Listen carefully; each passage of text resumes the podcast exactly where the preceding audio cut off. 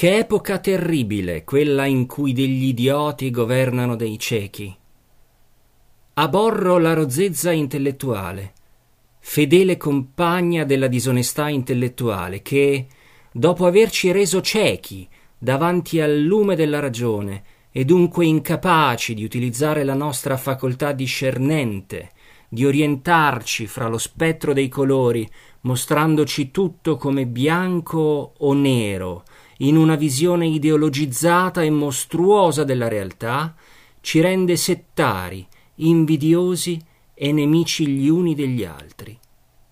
Immaturità emotiva, distorsione percettiva, distanza da sé.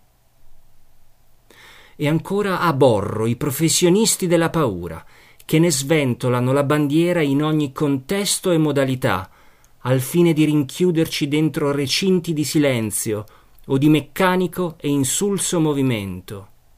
Schiavi e schiave delle emozioni, rispondiamo agli stimoli sensoriali con impulsi provenienti dalla corteccia cerebrale, incapaci di fornire, di fronte a quegli stimoli, una nostra personale ed originale interpretazione, che è poi l'essenza del nostro stare al mondo, dentro al mondo, e abitarne il mistero profondo.